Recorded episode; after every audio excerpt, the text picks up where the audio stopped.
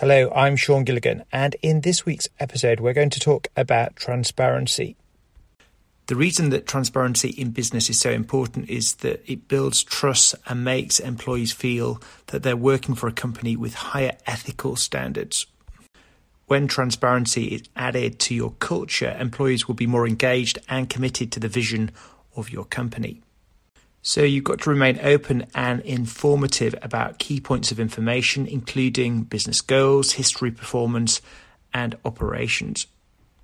Some people have the view that information is power, and therefore keeping hold of it and not sharing it is actually a power play. I think, though, sharing all the information can really rocket ship your company to the next level there are certain financial and HR matters that shouldn't be shared, such as salaries or perhaps health issues of employees. These mustn't be shared. But there's a lot of information that can be shared. And indeed, at Google, even the board minutes are shared, and sensitive information, such as financial and HR issues, are redacted. At an individual level, transparency is about a person being honest about their actions. And at an organizational level, it's about the business being upfront about the actions it takes and making sure that they're consistent with the company values. To increase transparency in your business, the key business metrics could be reviewed every week with the management team, perhaps on a Monday morning. This is the sort of transparency that can drive performance in your business. An example of how you can improve the transparency in your business is ensuring that key documents are shared with everybody in the business I think there's a bad habit that does instill in certain businesses through poor process or policy or just tardiness of not sharing key information and therefore people are kept in the dark. Satya Nadella, the CEO of Microsoft, believes that energy and clarity in business is really important, and what transparency gives you is that clarity.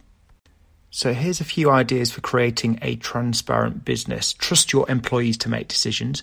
Don't keep responsibilities and job functions a secret. Share results, know where to draw the line, hire the right people, and establish open communication channels. You can also open the decision making process, encourage face to face communication, treat all employees the same, open your financials, and open your doors. Transparent leadership in the management team is key to fostering a culture of trust between the management team and the staff. Staff who are kept in the loop and understand their role in the overall purpose and goals of the company are going to trust the firm much more. And for transparency to work within a business, you need regular and honest feedback for staff about their performance. You need to provide workers with the correct tools to meet the company goals and ensure that they have specific actions to take them towards the vision of the business. And for a person to be transparent, you've got to get rid of the fear of rejection and the lack of self confidence to be able to open up. And this transparency helps with accountability, which is all about high performance, not fearing, not stressing. It's about willing to hold yourself to a standard that improves the performance of the business and also allowing others to hold you accountable. So, what happens when there's a lack of transparency? Well, the truth is you have hidden agendas and power plays.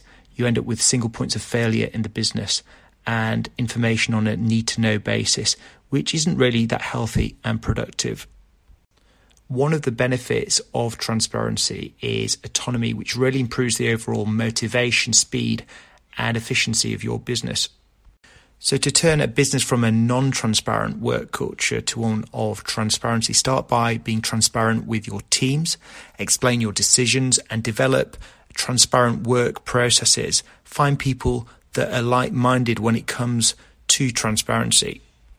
And make yourself available. Open the door to your office and welcome people in.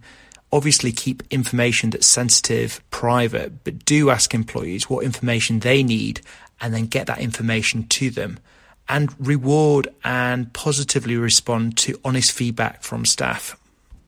Even the world of government is becoming more open. If you look at the UK, there's the Freedom of Information Act that allows the public to access decisions and actions taken by governments. So, in final summary, promote candidness amongst your staff, be open about bad news, and give staff the information that they need to make decisions and have these open communication channels, be it face to face or electronic. One final tip is the way I run my business is every member of staff has a daily debrief that they post as a text message, voice note, or video message on a public timeline so that everyone in the business can see what's being done. And I think this is the sort of transparency that we're talking about we use a platform called Watch and Learn to post these debriefs, either as voice messages, video messages, or text messages. And what's great to see is the sharing of ideas, people liking posts and replying to posts, and really opening up those conversations through greater transparency. Thank you for listening to this week's episode on transparency. And if you enjoyed it, do subscribe, share on social media. And until next time, thanks for listening and bye for now.